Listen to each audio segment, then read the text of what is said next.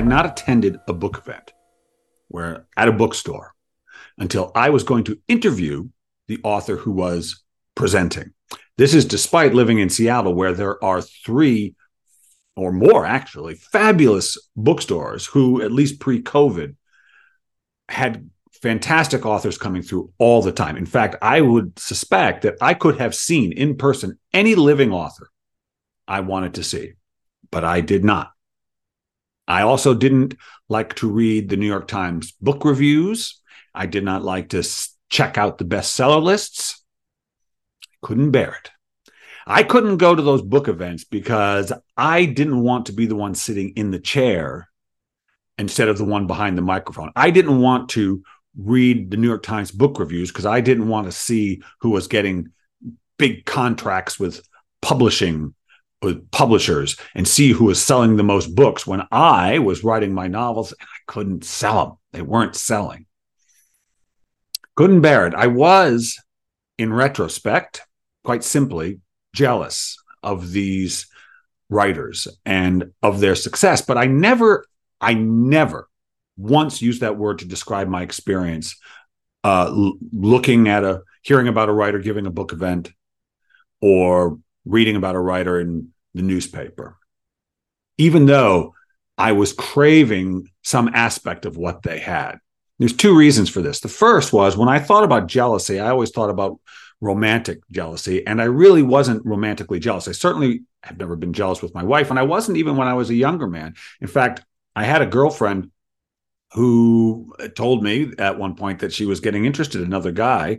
And I said to her, Well, yeah, I kind of wish you wouldn't do that. Like, don't, I wish you wouldn't act on that. And she got very upset because I didn't actually express what we would call jealousy. I just asked her not to do it. And she thought, Why aren't you jealous? And I realized, uh, I didn't see her interest in him as a reflection on me, or at least on my value as a person, as a lover, as a friend.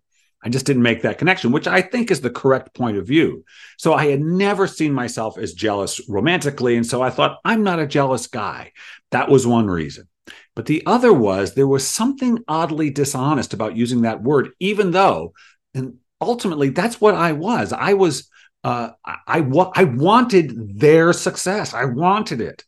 I wanted the contract. I wanted to be the one talking. I wanted to be on the bookshelf with my name on it. So why was it dishonest? Well, a few years ago, well, actually, maybe 10 years ago, I was with my son, Jack, who I've talked about some. He's on the spectrum. I was working on a book called No One is Broken at that time, which became Everyone Has What It Takes. But the thought of people and their challenges and their potential was much on my mind at that time. So I'm sitting with Jack, and we are at actually uh, Third Place Books here in Seattle, where there's this big, lovely food court where you can sit and have coffee and ice cream. And he and I were having some ice cream. And I look across the food food court, and there's this man. He's in a wheelchair, and I believe he is paraplegic because he can't really lift his head straight. His arms aren't moving; they're moving a little spastically, and he's got a keyboard that he uses to communicate with the person taking care of him. Someone is wheeling him along, and I looked at them, and I was immediately filled with two feelings. One, oh God, I wouldn't want to be either of them I wouldn't want to be the guy in the wheelchair. Like I want to be able to walk. I want to be able to run. I want to be able to play the guitar and make love. I want to be able to do all these things. And I also don't want to be the one caring for him. It seems like a lot of work. I was that immediately hit me and I didn't feel so good about it, quite frankly. It seemed a little ungenerous, a little unsympathetic.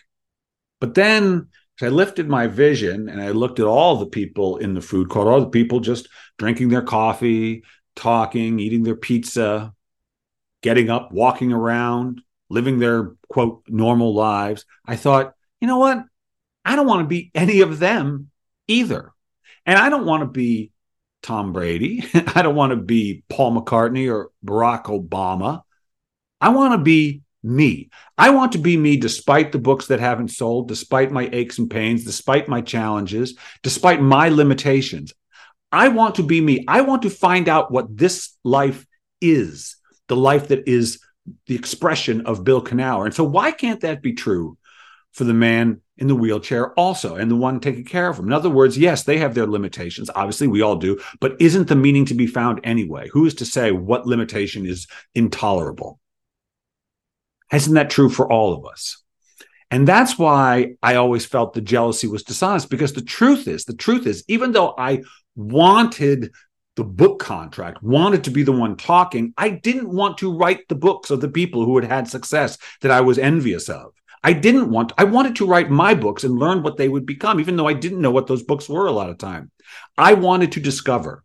So the jealousy was dishonest. Although I was feeling the pain of not being enough, not feeling like enough, feeling like I needed to do more, be more, show more, have achieved more. But it isn't really the truth. What I wanted is to discover what my life would be the same way, the same way. When we write a book, we want to discover what it is. We don't know what it's going to be, but something comes to us, an idea comes to us. It's so attractive and interesting. And so we follow it. We follow it because it's interesting and we discover it. We discover the story. So the same can be true of our lives. You want to be you. You too. You want to be you despite all your limitations, whatever they may be. You want to discover what this life will be. Just like you want to discover what the story you tell is. This is the journey you're on. It's the only one you've wanted to be on. Embrace it. You're not really jealous of anyone. Thanks for listening. I do these every week.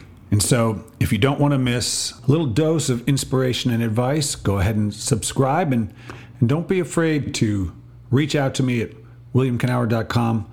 I'd love to hear from you. So, until next week, this is Bill Kenower. Stay fearless.